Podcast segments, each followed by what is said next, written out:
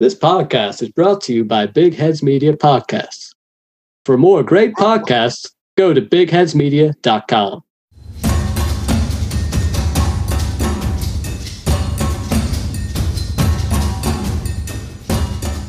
Hello and welcome to another episode of the 15 Minutes of Football podcast in association with Big Heads Media and Transfer News Central. Jordan's here. Oh, Ooh, sound a bit croaky there, John. And Did I? James is here. Yeah, he did, yeah. And James is also here. Long time Hi, veteran of Transfer News Central. I cut him off halfway through. I do apologise for that. Um, but yeah, four four topics, 15 minutes or less. And it's covering all angles again. It's being recorded on deadline day. So when this goes out, some last minute things which we never saw happening might just suddenly appear. And that's why we haven't covered it essentially. We'll cover all of the latest goings on at this moment of recording, which is about half past eight UK time on a Monday. And then in the second 15 minutes, we're going to look at Thomas Tuchel's impact at Chelsea. Obviously, last week we looked at why Frank Lampard left and and the the the issues that built up during his time at Chelsea in his second season. And now James is here to provide a good insight into a little bit of that, but mainly looking forward onto onto Thomas Tuchel and his and and the, and the possibilities with his current tenure uh, at Stamford Bridge.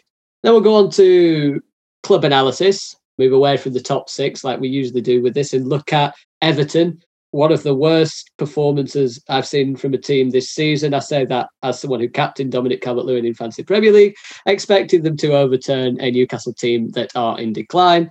The result was shocking. The performance was as well. But we'll look at the highs and lows and the possibilities for their season, as well as in the fourth topic, looking at in, uh, Italian football in Serie A, including a, a, a touch on last week's phenomenal Coppa Italia Milan derby, which was headlined by a big buster between Lukaku and Ibrahimovic.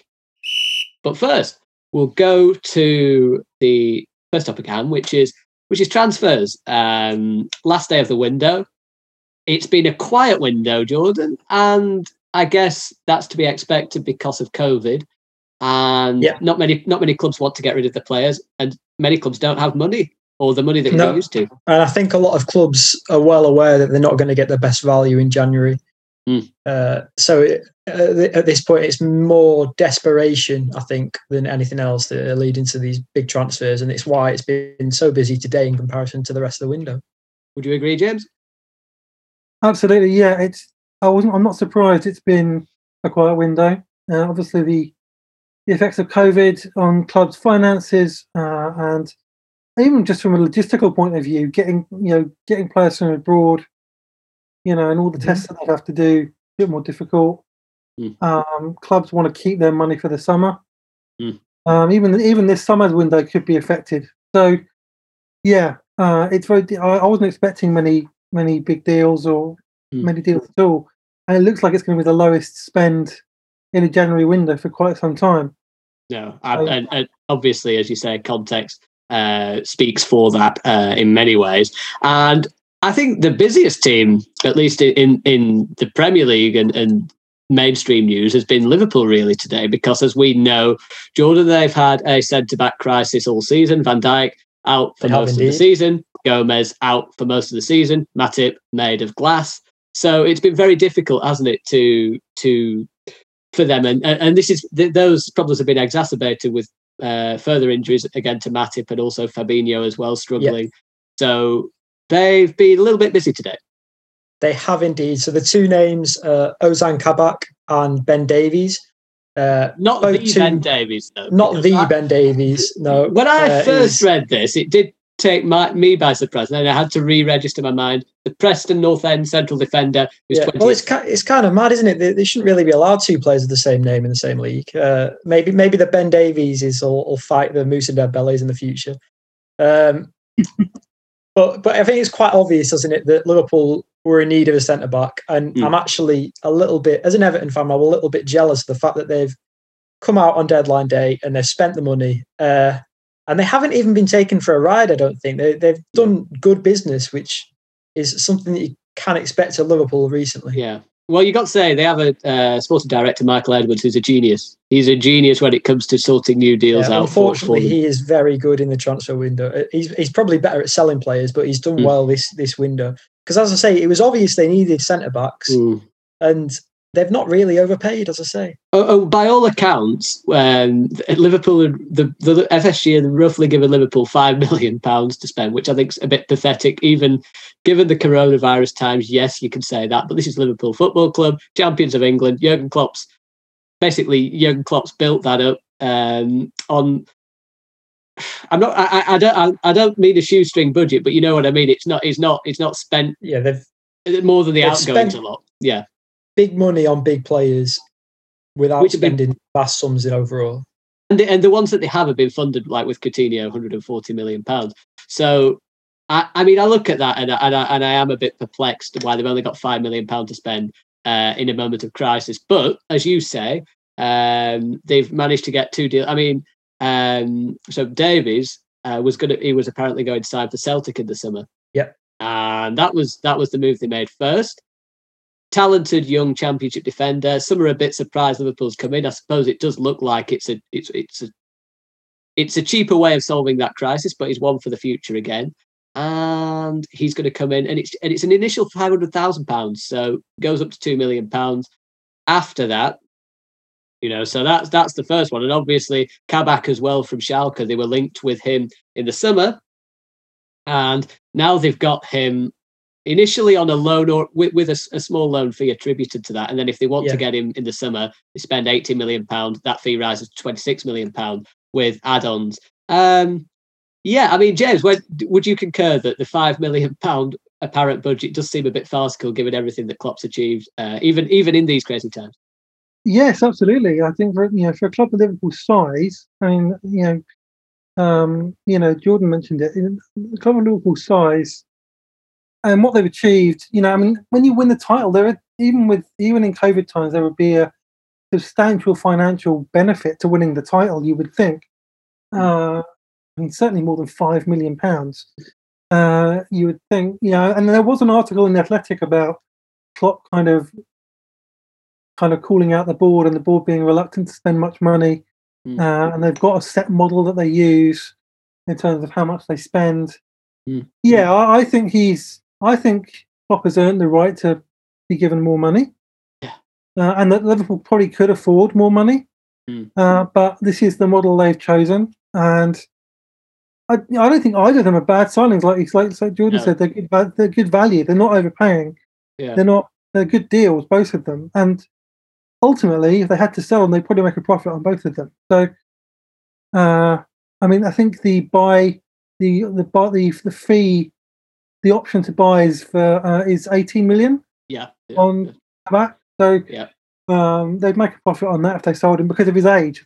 Yeah. Um, so, and, and and you know, if you think about it, um, you could sell, you could sell him on, you could sell the other guy onto onto onto Celtic in the summer. Technically, Yeah. You've got Virgil van And Dijk, Michael back, Edwards. buy another centre back. You know, so yeah, because they've been linked with Upamecano, haven't they, in the summer? Yeah. Uh, I mean, Everyone. Yeah, every, yeah, have, every big club. Chelsea have. I think those are the three clubs that are interested, aren't they? By, Mm. most likely go to Bayern, but Yeah. um, but yeah, so yeah, no, good business, and um, but yeah, they could have backed him more, definitely. yeah, Sure. A win for a win for the um for the for the financial man and who's got who's got a very tight budget to work with, I think there. But um absolutely. you, but but also again, as James said, actually quite rightly, it's a good opportunity uh, to two young players develop them slightly, particularly with Davies, only uh, two million pound easy sell on for more money, and it's a model that Manchester City have actually used a few times, sign a few young players, uh, and then sell them on later uh, for more extravagant money. And you seem to get that when you move to the big club initially, just that itself. The value astronomically increases, uh, and Kabak, I think, will probably be more likely to feature of the two, given that they've already uh, been linked with him uh, from last summer as well. And um, even though he's in a Schalke team that's bottom of the league and he hasn't necessarily had the best season, as I said, they already scouted him in the summer. His performances the season before and before that were noted. I don't think they're signing him based on his form this season in a Schalke team that's at the bottom of the Bundesliga. plus, it's only an option to buy, which is I don't know how they've managed to do that deal. To be honest, it's, Amazing, it's such yeah. a it's a perfect deal for Liverpool and what they need, which Yeah. is why, as I say, I'm so surprised that they've been able to do that. Because I mean, every club around Europe knew the situation Liverpool had. They Mm. could have asked for whatever they want if Liverpool want their centre back. Yeah, I think. no, very fair. I mean, enough about Liverpool there because it is a, it is a, uh, it's a, it's looking at a broad length at, at this day, and a few of the deals from beforehand. As I say, it's been a quiet transfer window. But another one, we talk about Schalke uh, and Kabak going to Liverpool, uh, going to yeah, going to Liverpool, which has opened up the door for Mustafi to potentially go to Schalke. That looks like it's going to happen as well. Um, I mean, it, it's worth remembering that Mustafi James was a defender when he came to Arsenal that was highly regarded as one of the best in La Liga. Come to Arsenal, it's not worked out. He seemed to have a bit of a revival under Arteta when he first came in, but now in Arteta's first full season at the club, he's he's, he's fallen into the shadows again. So he probably needs a move. It can't get any worse for Schalke. He's not been brilliant for Arsenal, but he is an experienced defender, and he has in the past, maybe before his time at Arsenal, shown his qualities. Absolutely, yeah. He was when yeah. Like, I remember when Arsenal signed him, everyone thought it was a really, it was a kind of a coup, a, good deal. You know, uh, he's not, he's not showed it uh, consistently. Mm. Uh, and I think like for Schalke, if you know an experienced head coming into that team, you know, because Kabak is like twenty years old, I think, isn't Yeah. he? Yeah. That's twenty. So you know, you've got Mustafi coming in, who's a bit more experienced, might be a better fit for a relegation fight. Hmm. Um, he'll probably come straight into the team. Yeah, um, that I think that that's a good deal for them. You'd, Im- you'd imagine if they do manage to stay up in the Bundesliga, he might.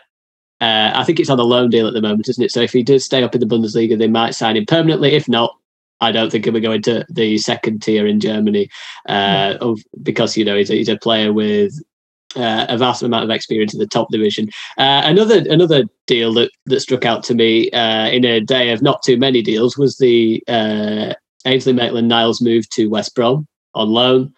Um, Jordan, that does seem like a, I think, quite a very good signing for West Brom. I'm actually a little bit surprised Well, he's yeah. gone there.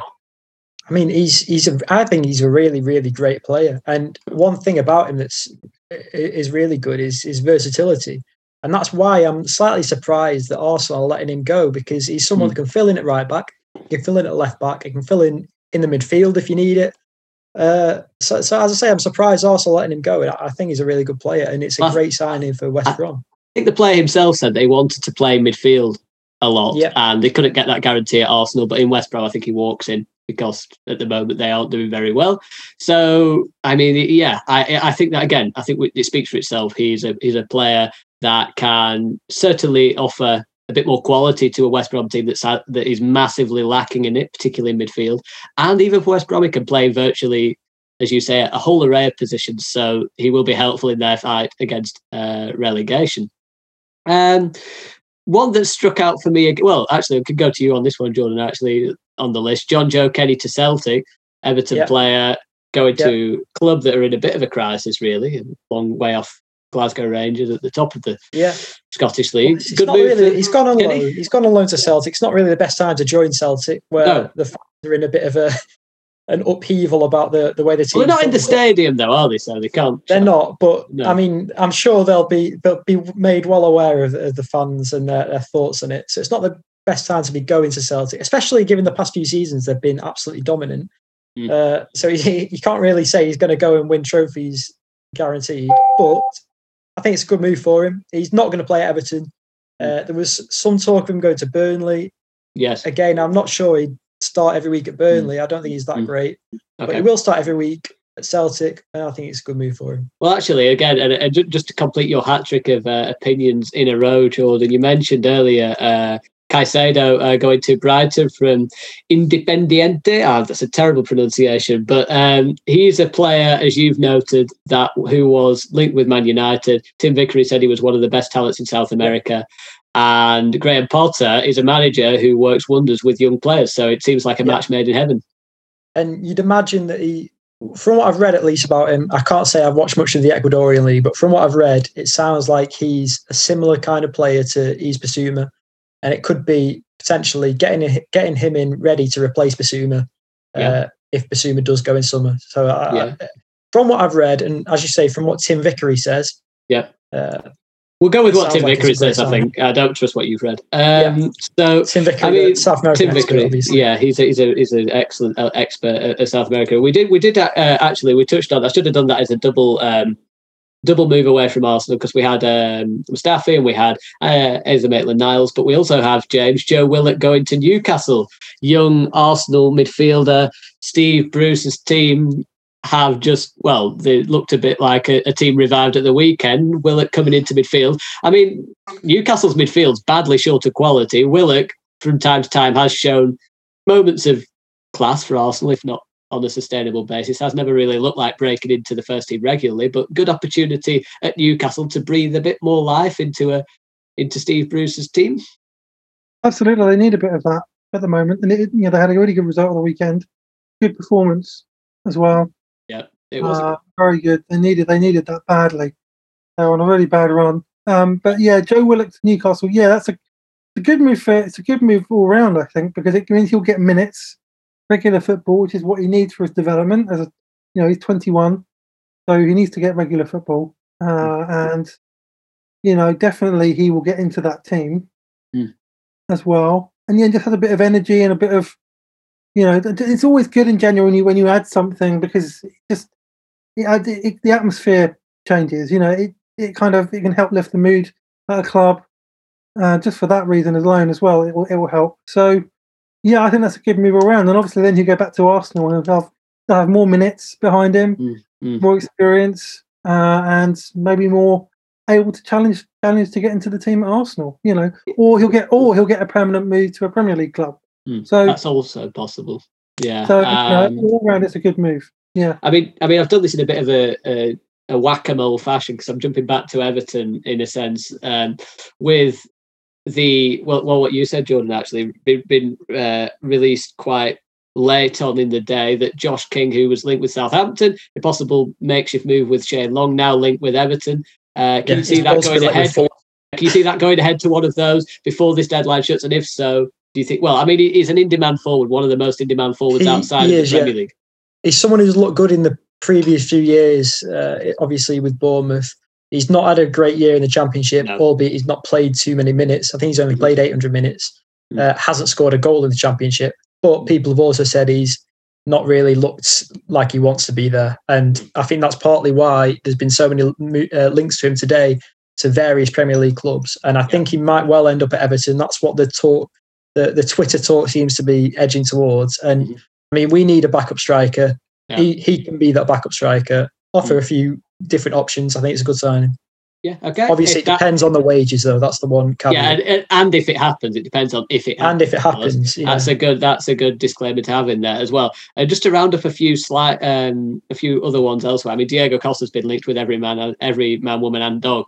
Uh, at the, you know, in terms of in terms of suitors for the for the Premier League, he's been linked with everyone, but it doesn't look like anything's going to come to fruition. And uh, someone made a really good point a few days ago. Uh, oh well, yesterday that it almost smacks of the Gareth Bale scenario. People are remembering what he did a few years ago, and if anyone watched him in Spain recently, they wouldn't necessarily be jumping um, on the bandwagon uh, to sign him. So I don't think that's uh, going to happen, and that probably is a sensible thing for for others to avoid.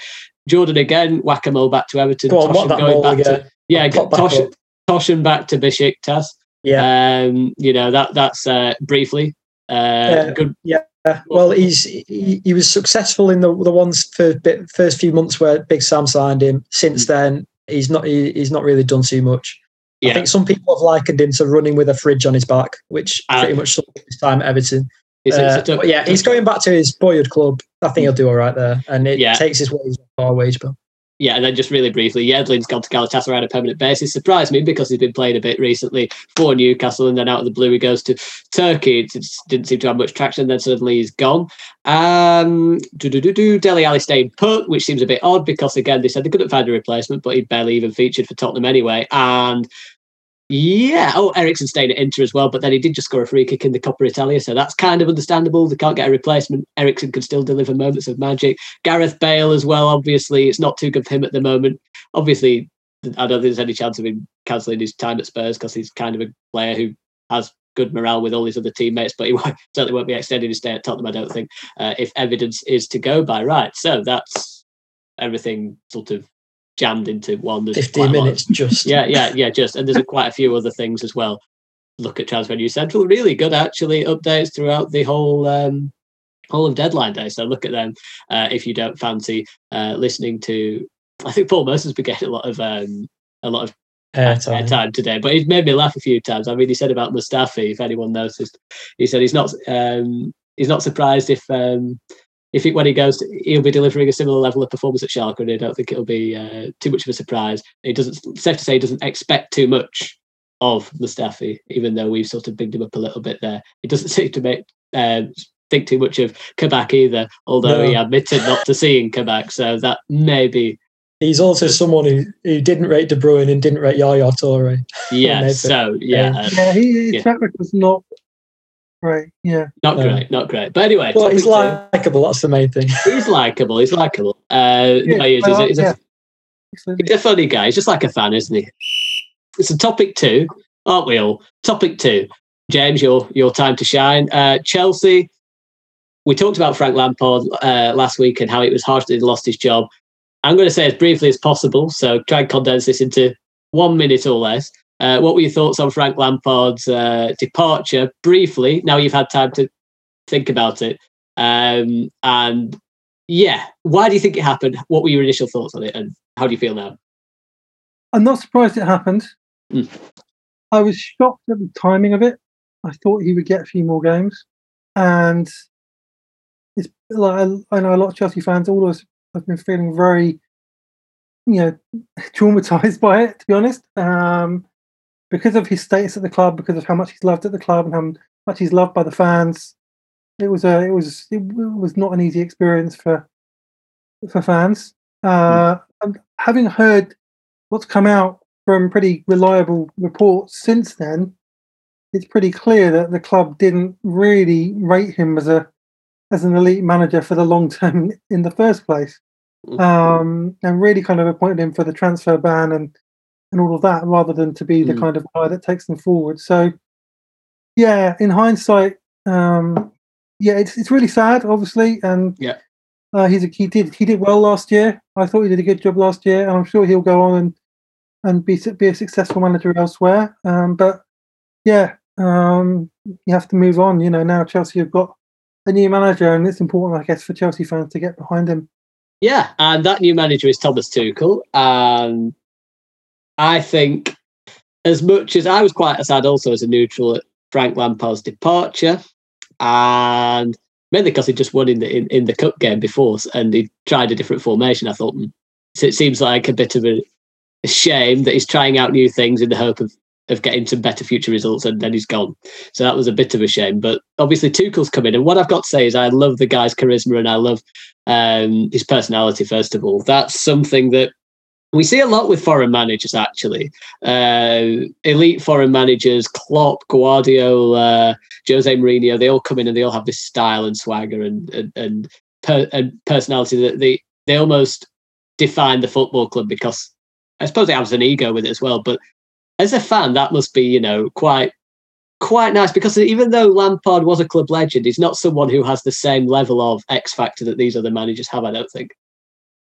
No, and I, you know, and outside of him being Lampard's replacement, I, I've been really impressed by Thomas Tuchel.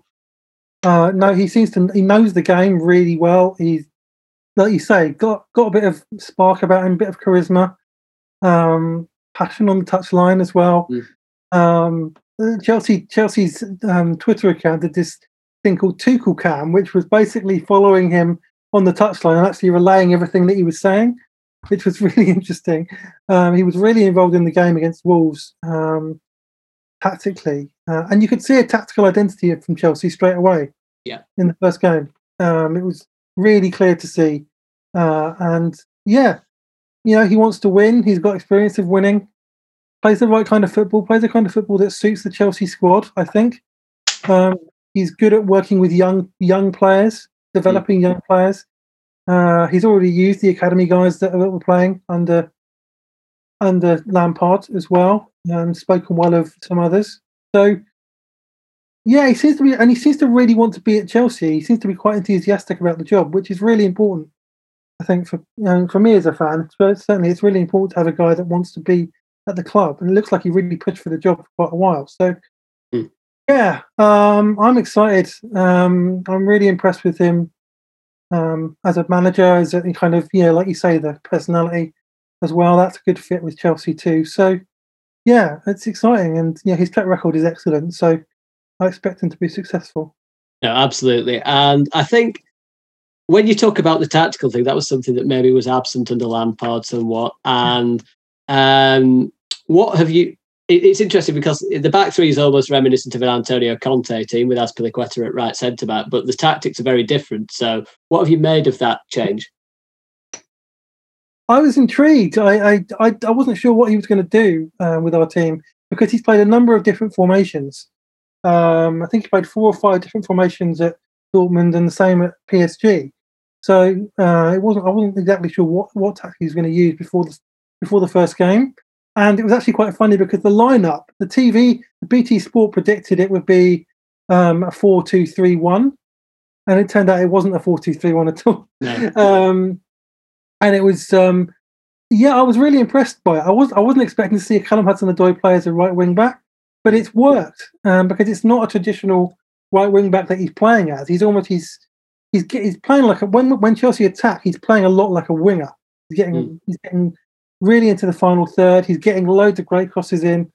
Uh, he's beating defenders. He's he's Chelsea's better attacking player at the moment, Mm. uh, and that was the case actually before Lampard left. To be honest, um, so yeah, it's I yeah, and you know the Chelsea have only haven't considered a shot on target in the two games under Tuchel yet. Um, not one shot on target from Wolves or from Burnley. Uh, I think there was one. Burnley only had one shot, like period, didn't they? I think, and they hit the Mm. post or went over.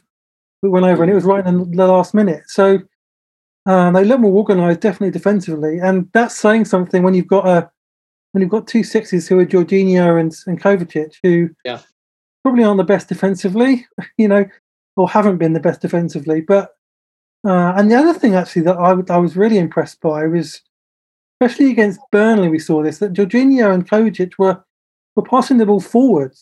You know, against Wolves, you saw them doing what they've often done in the past, which is pass between each other. I think there was 80 passes between them against Wolves, like just between those two players, and uh, it was quite frustrating. But he he definitely changed something because against Burnley they were they weren't doing that; they were getting it forward, uh, and Chelsea looked much much more dangerous going forward against Burnley than they did against um, Wolves. And part of that, I think, as well, is to do with Mason Mount playing because he always brings a lot of energy and um, you know he's um, a lot of thrust to the team and quality, obviously, uh, and more intensity. So I think that he helped Chelsea's attack as well against Wolves. I mean, he's, he's been Chelsea's best player arguably this season, certainly Mm. um, in best in midfield. So Mm. yeah, it's really interesting, and I think the, the formation is really interesting because it I think it can be fluid. So Yeah. You can change to a back five, you can change to a back four. You know, you could change to almost like five attackers, or even a, like a four-one-four-one. It, it's really fluid. Um, I think the two sixes are almost kind of fixed as, as well, kind of to provide that screen. Mm. Um, uh, and it looks like Chelsea got a lot of double sixes that he called it. Uh, he sees N'Golo Kante as a double six, like a pivot. So he would play. He would fit into that as well. Um, Going to be interesting to see how much he plays. Although Yeah. uh, Tuchel said he's a big fan of his, so I assume Yeah. he's going to play a fair bit. Um, so uh, yeah, um, uh, yeah, and it, but it's just the encouraging thing was there's a clear plan. There's a clear identity. There's, you can see what he's trying to do, Mm. uh, and he's got the flexibility as a coach to change that formation in the future, depending on the opposition, depending on the personnel. Um, he's got the flexibility tactically to do that, and he has done that before. So, you know, we were playing against a, two low block teams. So maybe for teams pressing high up against us, he might change the formation, he might change the tactics or personnel to suit that. Um, which is where Kante will probably come in, Mm. I think. So uh, yeah, I'm yeah, it's it's really encouraging. I feel really positive about about what he's going to achieve, and actually that he could really help develop a lot of the young talent in the squad. And I'm not just talking the academy players, but you know, talk, people like Kai Havertz and you know Timo Werner, um, other people like that. That he can develop them, improve them, get the get the best out of them because he's got a good Mm. track record of doing that. Well, I was, I was just going to say, actually, I thought Jordan was going to help in with the question, so I gave him a second, but he didn't. Is there going to be a renaissance for certain figures that were essentially exiled under Lampard? So by that I mean Alonso, Hudson Odoi played, started Tuchel's first two games. Uh, he didn't feature too much under Lampard, certainly not at right wing back. And Azpilicueta, after being left in the shadows for much of this season under Lampard, now featuring again as the right centre back. Is this the time for those who were in the shadow under Lampard to rise up and take Chelsea into the Champions League uh, this season? Yeah, I think the short term goal is to get into the Champions League Mm, top four, uh, to maybe win the FA Cup. Chelsea got a good draw. We've got a good chance of getting to the last stages of that. Mm. Uh, and I think he'll want to get past Atletico in the Champions League, though that won't be easy at all. no. Um, but, um, uh, I, I wouldn't. Ex- I, am not expecting that, but um, but certainly to get into the top four, that's that's got to be a goal. Yeah. Uh, and yeah, you're right. I mean, one of the things I've read in a lot of reports is that basically that he's given everyone a clean slate. It's that as in whatever's happened in the past is gone. You get to prove yourself again to me, which I actually think is fair for a new manager Mm. coming in to do Absolutely, yeah. Yeah. that. Um, it's absolutely fair to do that. And already, you know, Jorginho looks looks a better player. uh, he, I think he had, he created four chances in against uh, Burnley, which is more than he's created in one game, I think, ever for Chelsea. Um, and Marcos Alonso, obviously, and I knew he was going to score. I just when he was, well, it- he's got this kind of cult status. Like people, Chelsea fans love to hate him, um, but it's almost like you just knew he was going to score when he when he started because he because of all the circumstances around him not playing, the fallout with Lampard and all of that, and him being out of the team, and he tends to show up when he feels like it. So getting back in the team, of course, he's going to be up for it, and he's going to score. Um, yeah, he's probably got a chance, although I don't know whether. I think he wants to start regularly, and I'm not sure that he will ultimately start regularly. Mm, Uh, uh, No. He said he was in the team for his height, you yeah. know, uh, which which makes sense against Burnley, you know. Mm, So, yeah, uh, Azpilicueta, yeah, yeah, in the back three, he could. Um, I still think Reece James could play there because the nature of Yeah. that position in a Tuchel system, he's, you saw the, the run that that um, Azpilicueta made. mm, It was more like a right wing back when he was Mm. scoring that goal. So, it, it, I, yeah, and and and Reece James has played centre back before as well. He's yeah. played in the field as well. He's he's good in all of those positions. Um, but yeah, absolutely, that that is a possibility that Azpilicueta could play And, more regularly. and as Uh, the run was a bit like, uh, and the position's almost a bit like what Kieran Tierney did in Arteta's fluid 3 4 3 4 Yeah, 3 3. Exactly.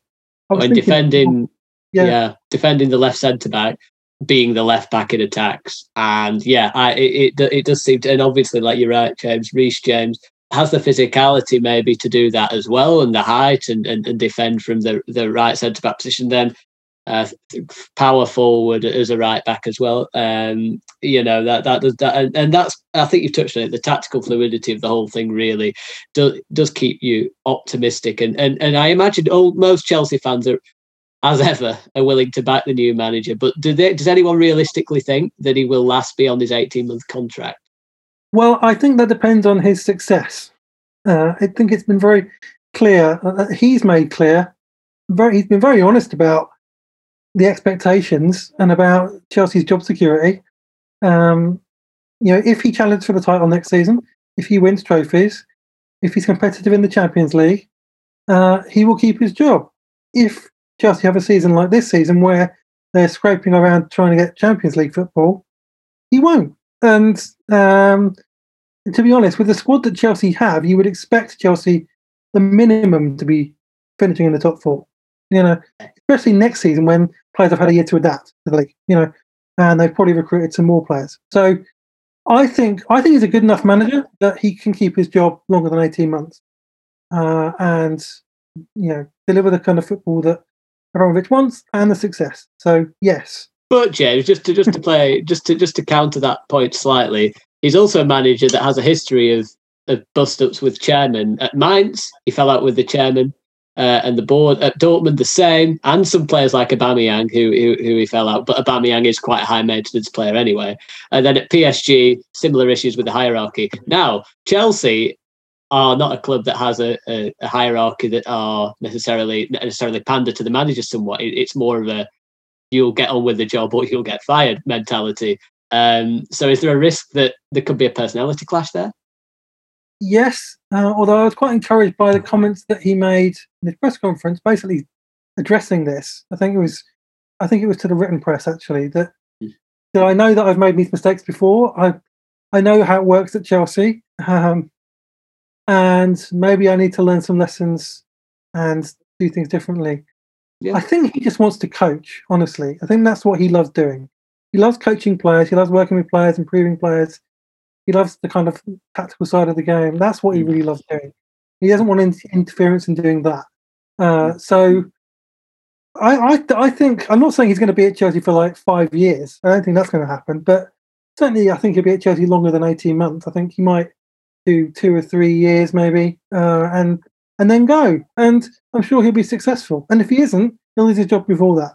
Fantastic optimism. Just covering the whole whole basis there. To and uh, Jordan asked for your opinion, but we don't have time, and I don't care. So we'll move oh, on to topic, we'll move on to topic three, which does seem more up your streets, club analysis, and it is uh, after we've done Sheffield United, Leicester City, and uh, and now a focus on on Everton, your club. Uh, I thought it was a good time because again, there's still an element of possibility that Everton can make a, a, a, outside push for the Champions League, and there is still yeah. While there's still that slight possibility, we might as well cover us. And there is still a little bit of an opportunity. I mean, slightly more realistic that top seven finish is achievable, although I'm on the fence with that as well. Um, so, first of all, just this is a this is a sort of a, a, club analysis, a look at everything. I mean, Carlo Ancelotti, manager of the club, never in your wildest dreams, really, as an Everton fan, I don't think you expected that to happen. Obviously, James Absolutely used to not. manage James's club, Chelsea, and it was almost a step. It's almost like a stepping stone period, isn't it? Because it was Ronald Koeman didn't work out, so then it was Sam Allardyce, which was quite a, a, down period for the club. Then it was Marco Silva, who was the progressive coach who everyone wanted at the time and that was better than Allardyce, but it, again, it didn't really work out. So then it was Carlo Ancelotti who was like this God-given figure in football. AC Milan, Real Madrid, Chelsea, Napoli, Bayern Munich.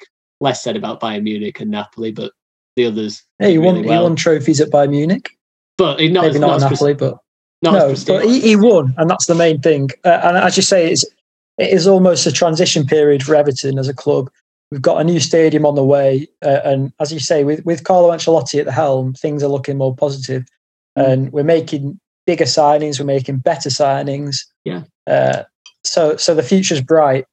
Uh, one quick thing to cover is this weekend's result: two 0 to Newcastle at home. Uh, pretty disappointing, obviously. Uh, Newcastle just showed a lot more fight, a lot more enthusiasm. I mean, in the first 20 minutes, I think they they kicked James Rodriguez to the ground about eight times. Uh, and I think had Allan been playing or Ben Godfrey been playing, there, there maybe a bit would have been a little bit more bite back from Everton. Uh, and that was one of the issues. But it's a season review and a, a, season look, isn't it, rather than one game? So uh, and Allan Saint-Maximin did come on for Newcastle, but obviously I don't think it was that Allan you were referring to, Jordan. It wasn't. It was no, more the Brazilian, the Brazilian stopper in the midfield. Exactly, is yeah. probably is probably what it is. But I mean, the Brazilian stopper, I, Allan of Napoli, actually, whenever I've watched Everton, which has been quite a lot this season, he is, you know, for me, one of a very, very underrated player in that in that team because James Rodriguez obviously has his qualities, and we've seen that on a number of occasions this season. Yeah, and that tremendously the, gifted footballer. Yeah, and the the three midfielders the three midfielders that you got in in Doucouré, Allan and James Rodriguez were really game changer for a club like Everton, who the season before it was all workman-like professionals in, in, in the majority of the midfield. Well, the midfield was that, and the majority of I the mean, team was that. So to have that is yeah. a real squad upgrade, isn't it? In one position in midfield, those three. Well, particularly with midfield, I mean, uh, yeah. you got a lot of complaints via Twitter from me about our midfield last season and the season before. Uh, it, it, it was something that really did need an upgrade. And it's I'm really happy that for once Everton have seen that they've targeted it and they've got three quality players that have come in and done a great job. And then, mm. as I say, they've all been successful. And Ben Godfrey is perhaps top them all. He's been absolutely immense. Said that. Uh, yeah, well, well, he's come in as a centre back, hasn't he? Uh, for quite a hefty fee. He's he's played at centre back. He's played at right back. He's played at left back, and he's actually been most successful at left back. Uh, he's incredibly fast. He's probably one of the fastest players in the league. Uh, great defender, not that good going forward, which has been one of the, the, the dodgy points of him. But defensively, top class. Well, you signed a defender to defend, I heard, but hey, I'm not a I'm not a coach. Uh, neither are you. No, but, absolutely. Um, so I think one of the you, are right. I mean, I said Godfrey at the time. Really, I was. I don't think it was, it was 25 million. I won't call that hefty uh, fee. Certainly for yeah. a player, certainly for a player of his age, ability, pace, good on the ball. Really, yeah, really good all round player. And recruitment wise, Everton had the best window they'd had in a very, very long time. I mean, yeah. it seemed like, as you said, they found areas of weakness, they targeted it, and they and they brought players in uh, to solve those issues. I mean, just go back not too long ago, and Wayne Rooney was being brought in as the highest paid yeah. player, and I said that well, was a disaster waiting to happen. Not yeah. the case now. Well, is that down to Ancelotti? Is that down to Ancelotti? Do you think? No, no. So there was a real turning point actually. So under Moshiri, he he first brought in.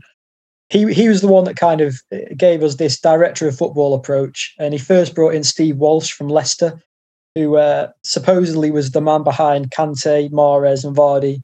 I don't think he was in reality, uh, and he was actually the one that brought in. He was he was behind the summer of the number tens where Davy Klaassen came in, where Wayne Rooney came in, and where Gylfi Sigurdsson came in. Mm. Uh, and there was a lot of warning signs at that point. that This isn't going to work out very well. Uh, Steve Walsh unfortunately lost his job, uh, and then Big Sam came in. Briefly. Hey! He made his his mark on the team as well by signing Theo Walcott and Cenk Tosun. Again, neither of them have really set set things alight. But then Marcel Brands came in, and that was the turning point. Uh, Marcel Brands came from PSV. He, he's a Dutch a Dutch guy that was the director of football there and was really successful there. And since he's come in, uh, our signings have made a lot more sense. And and he's what he's done very well as well is get rid of the deadwood. Uh, we've not got the best fees for them, which is one criticism. You look over the park at, at Michael Edwards, and he's getting 20 million for Dominic Solanke, uh, while we we sold Lookman for peanuts. I think about 10 million pounds. Uh, and Lookman's a much better player, it seems, at least now. Uh, so as I say, Marcel Brands was the kind of the turning point, and he's he's been a real positive influence on the team and the recruitment. Well, I've had fascinating insight, and I'd say that begrudgingly because it's you. But I think that um, there, you, it, you know, really well covered actually on recruitment there, to be honest. But the season started so brightly, I think, where we, we saw at the start of the season 1 0 at Tottenham, where I thought Everton were excellent, followed by some brilliant attacking displays. And it was almost uh, the old Carlo Ancelotti um, idea of, of playing with a bit of freedom, football with a bit of freedom. So, hey, you might score one or two, we'll score three or four. And, it, yeah. you know, it was really good at the start of the season, even in the Merseyside derby, which was being defined in many ways by certain tackles and assaults on players. But the actual performance in that game was very good. And at that point, I think that was five games into the season, five Premier League games into the season. Everton looked yep. like being possible well, we in a crazy season Champions League contenders. Well, we had four wins and obviously the draw against Liverpool, but then following that game, obviously there was Richarlison uh, had a, a, red card and was out for three games. And then we also got injuries to James Rodriguez, we got injuries to Allan, we got injuries to Lucas Digne, who was out for two months. And I mean, you look at those four players, uh, and they're perhaps four of the best players on the team, uh, outside of maybe Doucouré and uh, Calvert Lewin. Yeah, yeah. I mean, it, it's it's it, injuries haven't been kind to many teams actually, particularly Everton, and it's it's it's very yeah. It's it's been a it's been a topsy turvy season. I think is a, is a good way to describe yeah. it because I think Everton did actually well in December to get some wins in a way that was quite in opposition to how they were playing at the start of the season, much more defence minded, oh, much oh, more get the goal and hang on. But it was credit to Carlo Ancelotti for altering his tactics to make in a similar way to what we talked about with Leicester doing uh, under Brendan Rodgers. Uh, they had a lot of injuries. They went to a counter-attacking setup, much reminiscent to the 15-16 season. Everton also had to change because of the injuries that they had, and, and credit to them for doing that. But the recent performance, particularly against Newcastle, I think it was really odd because everyone was telling me, uh, you know, how much of a crisis Newcastle were in.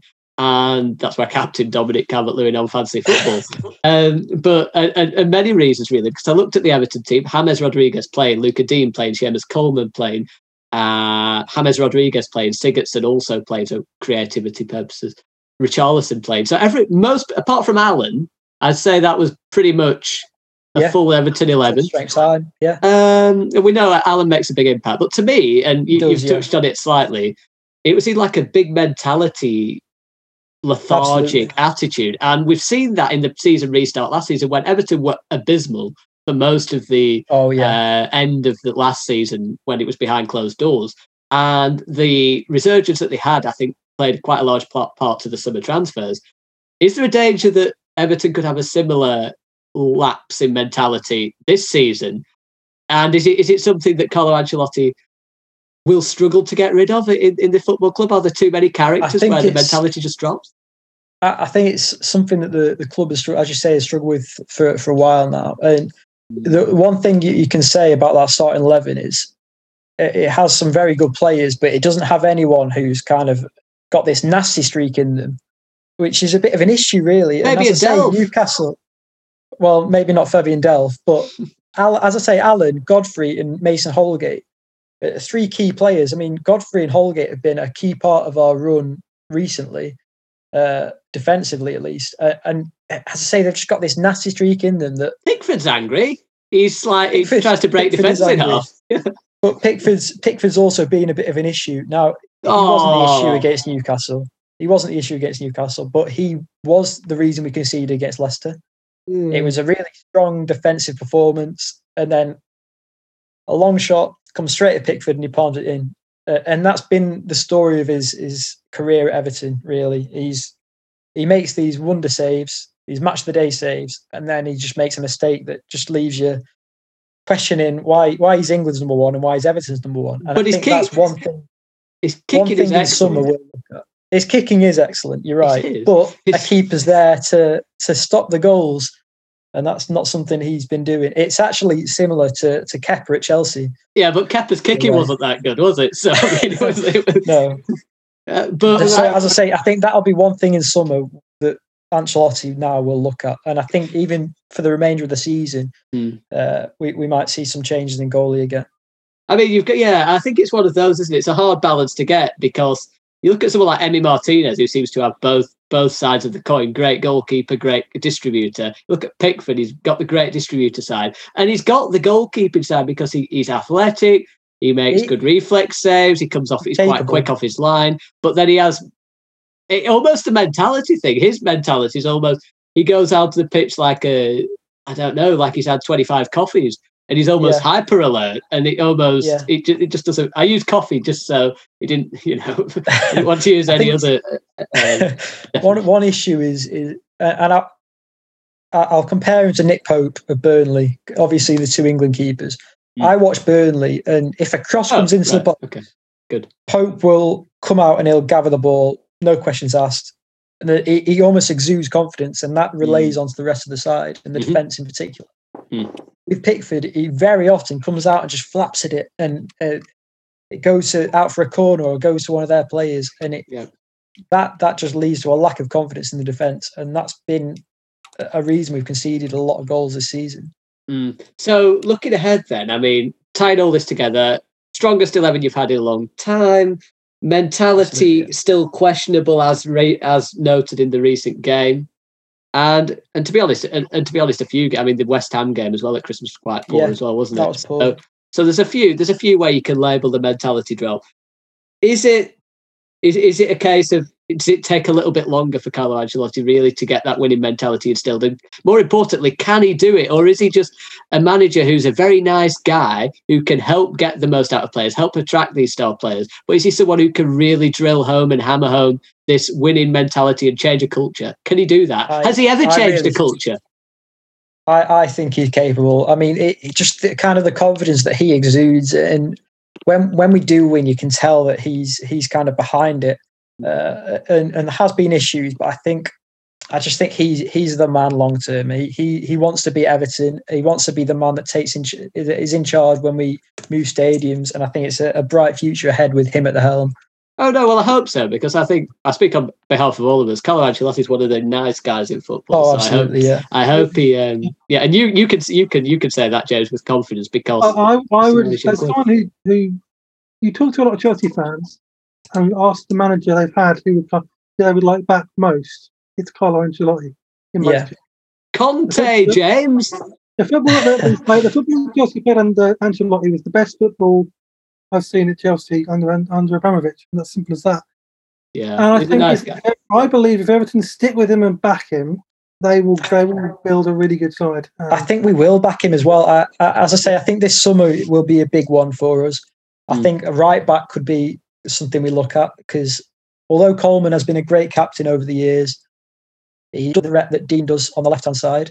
Uh, we've actually mentioned before the backup striker because that was going to be my next point. Mm. We might be getting Josh King. We don't know for certain yet. It looks You like it might happen. Yeah, well, I know, but that that's something that I would be looking at in the summer if we don't get Josh King. We also know Jordan as well. For anyone who does it, you like to run and you like to run very quickly. And if uh, if this goes how I, I think it's going to go, um, you you had a speed up like there where you desc- where you described the right back situation in such rapid fashion. Um, and it's a and it'll be a skill for any any listener, any active listener, to work out exactly what you just said, or or, or even a bigger skill, even to care about what you just said. But what I want to move on to now, Italian league. I'm conscious of the of the of the of the breaking of the 15 minute segments, and I just had to start in Italy this week because even though there's been some brilliant goals and a, and I quote a brilliant Messi free kick. I don't know if any of you two saw it in La Liga this weekend. The guy ran. Uh, there was a player who ran back on the line to stop the free kick, On and he still put it in the top corner. Yeah, he still put it in the top corner. And Suarez as well scored a free kick. I mean, and, and as you said, Jordan, and I think as you agree, James, because you've told me this as well, how Barcelona decided to let Luis Suarez go for just a couple of million euros is, is is astonishing, isn't it? Because he's he's doing so so many wonderful things for Atletico Madrid at the moment, and arguably pushing them to the title. I know this is about Italy, but scandalous that one, isn't it? it just sums up how badly run Barcelona have been. Uh, and I mean, their their financial state has come out this week as well, hasn't it? And it's Uh, not in a not good. good. No, I mean, I mean those two free kicks though. I know we're talk- we're we're specifically Oh. focusing on Italy, but watch those free kicks. Very, very, Yeah, very, very, very very good. good. two very different free kicks. Like Yeah, Messi's one is almost like a li- it's almost like he's passing it in, like yeah. like the gentle lob, you know, like Mm. no power really, just placement. And Yeah. whereas whereas Suarez is like complete power placement, yeah, like curves straight into the back into the top left hand corner. You Beautiful. know, and like like um like uh, Jordan said, like how, how Barcelona let him go for free well, is yeah, uh, you know for Atletico Madrid of all clubs, and now he's doing so well. It's just it's just it, it's typical of what Barcelona are now. yeah. They're- it's embarrassing. a know. shell of their former selves. Let Yeah. that thought linger. Yeah, I Yeah. mean, oof, awful. Um, but yeah, in Italy, and, and, you both know where I want to start in Italy, really, uh, or focus primarily on Italy this week. Not only is it the most exciting title race in Europe, I think, because there's about four or five teams that could win it, um, and and it, and I'm I'm quite my interest is always quite fixed on Italy outside of obviously the Premier League itself because my team plays in it.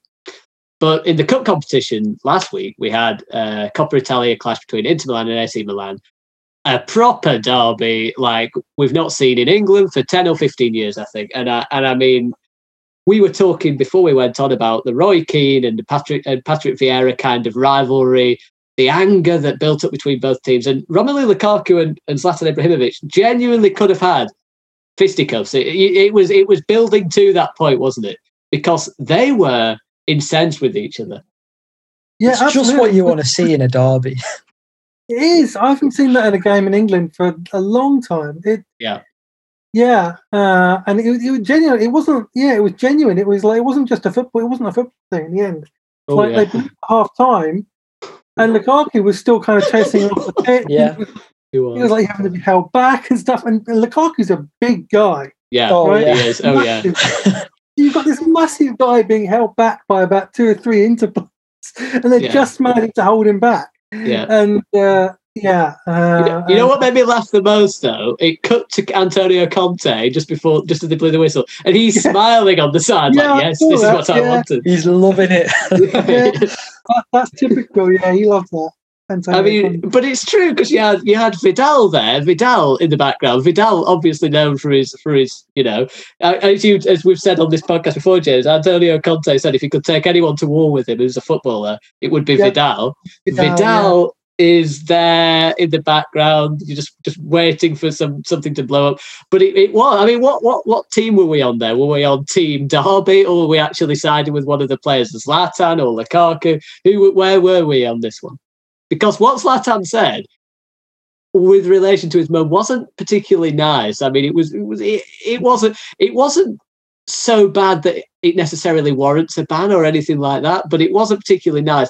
And I think Ibrahimovic did it really. He said this many times. He feel he needs to feel the fire to be at his best, and I think he deliberately goes to Lukaku to say something like this to get someone to angrily wrestle with him and you know in a in a verbal or even a physical way to get him to his peak performance. Doesn't make it right, but I think that's how he thinks. well, he, he did that and he got burnt because Yeah, he then he got did. sent off and they lost. So, I mean, I, as you know, and I'm, he scored. yeah, I'm, I'm a big Lukaku fan and I was team Lukaku in that. Uh, yeah. Uh, and I know Johnny's a big Zlatan fan. I am a big So he was probably probably in that corner. Yeah, I, does I'm, a not of, I- a fan of both of them as players. Uh, Yeah. I mean, Zlatan is Zlatan. Yeah, he's uh, you know. Now, I will say I this. To, love Lukaku as well. I've always loved Yeah. Lukaku. I, I still, I still really rate him. I still think he's a great player. Mm, Um, would have personally, from a personal perspective, would love to see him at my club. yeah. Um, But um, was excellent Everton. Yeah, but so I don't know. Um, it's a bit nasty from Zlatan. A bit Ibrahimovic, kind it of, was. It was. I It don't really like that kind of behaviour. I think that's No. yeah, It's by the slightly below the belt, isn't it? It's, To be honest, to be honest, if it wasn't Ibrahimovic, if it wasn't Zlatan, I should call him Ibrahimovic because I don't know him personally. But uh, if, it was, if it wasn't uh, Ibrahimovic, I probably would be condemning him. But I just think I love his winning mentality. I love how he has to get so stoked up in games to, to perform at his best. I love that. And and what I took away from that was, oh, I wish you know in the prem, in a I don't know Man United v Liverpool game, you get two people going at each other Yeah. like that in a similar way because you do like that, and that uh, I suppose it's almost testosterone versus testosterone, and it is quite oh, you know, you, you shouldn't really be promoting that. But I think we all secretly love a little bit of of of bloodshed in a in a, in a rivalry like that. Uh, well, not literally, but um, you know, a little bit of tension in both camps. And obviously, we uh, it was a really good game actually. Uh, I didn't actually see it live, but I got quite a. a uh, I, saw a, a lot of the a lot of the action, and it was a really it was a really tight game, which really swung on the red card for Ibrahimovic, like you say, and uh, Lukaku stumps in the penalty, probably like you say you you, you said before, as hard as he's probably ever hit a I think- football. I think he was still thinking about that tussle beforehand, and he, Probably he was. thought the ball was Zlatan. yes, maybe. And then Eriksen, figure who Conte hasn't really warmed to, comes on as a late substitute, fires in a wonderful free kick to win the game for Inter. And yeah, it was it was an incredible, incredible game.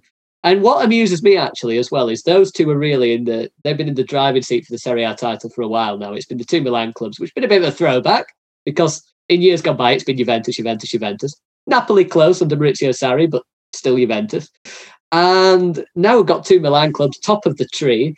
And it seems to be really weird, but every time AC Milan drop points, Inter's drop points, it seems to be the case. So when um, when AC Milan lost um, lost a game a few weeks ago, uh, two weeks ago, Inter drew, and then they both lost five games ago. They both lost a game on the same weekend, and it's just, it's just really bizarre because I don't know. I mean, is it a mentality thing? I don't know.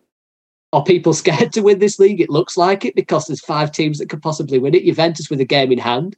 If they win that game in hand, then they can close the gap at the top to just four points. which is which is quite something because they've drawn a hell of a lot of games and there's been a lot of rotation involved under Andre Pirlo, uh, in Andre Pirlo's first season at the club. But I don't know. We we we've sort of all said to a point that we think Antonio Conte's Inter without European football will be beneficial will benefit at some point in the long run this season. But is Conte's football a little bit too negative in some instances to get them the points that they need to win the title? I don't I don't know. Some people have suggested this. I'm less inclined to believe it. I just think he's got the experience of winning titles, not just in Italy but elsewhere as well. I think I think that'll help a massive amount. Mm. Uh, obviously, having th- those players like Vidal, like Lukaku, is going to help them as well.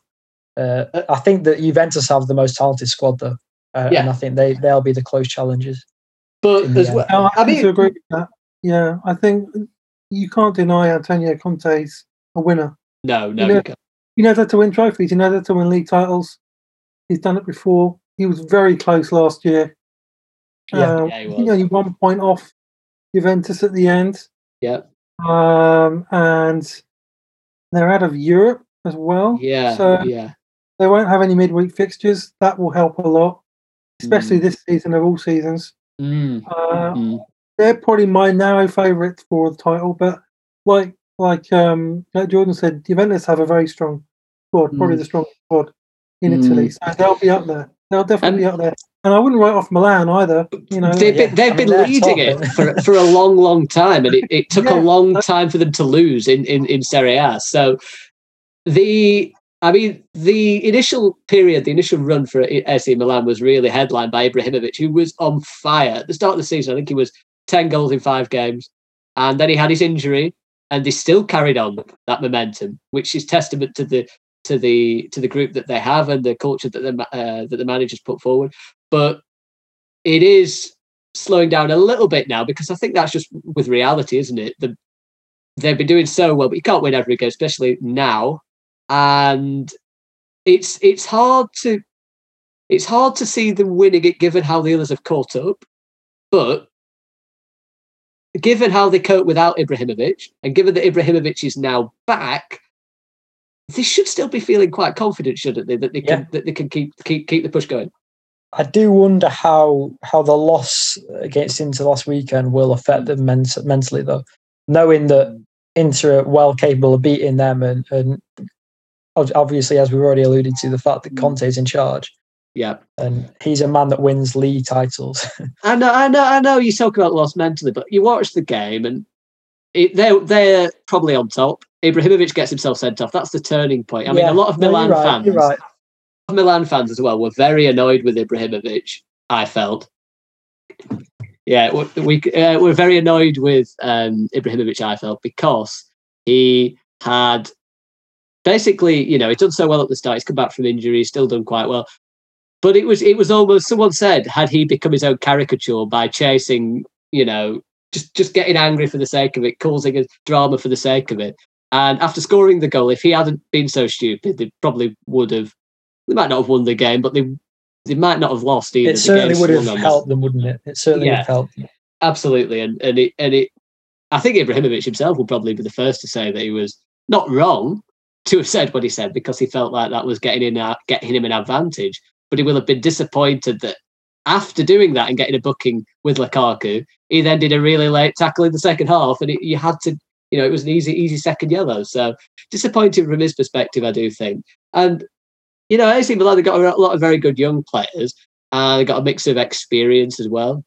Uh, you've got Ibrahimovic, but then you've got Kessie, you've got uh, Kjaer, Romagnoli, and then also Donnarumma. I mean, Donnarumma's a goalkeeper that's been, he's so young still, you know, and it feels yeah. like he's about 30.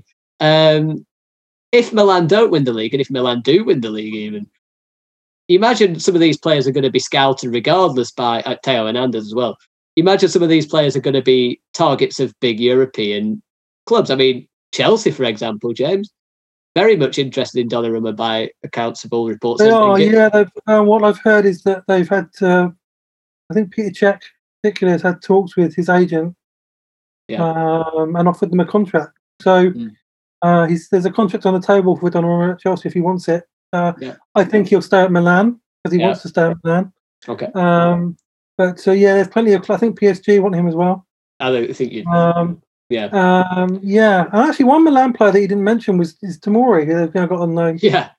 Um, who I think will be a, will do well for them. He played well at the weekend for them. Mm, Yeah. Uh, they look like they really like him as well. I think, and they'll probably take up that option, which I think Chelsea will probably regret. oh yeah. Um, but Yeah. um, yeah, he's been a good signing for them too. So yeah, definitely a chance for Milan, and Yeah. uh, they're building something. It looks like they're building something there, which you know um, their recruitment is looking pretty good. So Yeah. No, yeah, absolutely, and I do hope they do win because it's been a long time since they have won silverware like Serie A, and um, it'd be amazing achievement for the club, uh, Fallen Giants, to really bounce back that season. Just to just to quote, I mean, they did win two one against Bologna uh, this weekend. Uh, Rebic and Kessie with a penalty, no Zlatan Ibrahimovic, of course, serving suspension, but then uh, Inter also beat Benevento four 0 Lukaku with two goals, so those two going neck and neck. Also, Juventus with a 2 0 win against Sampdoria with a game in hand.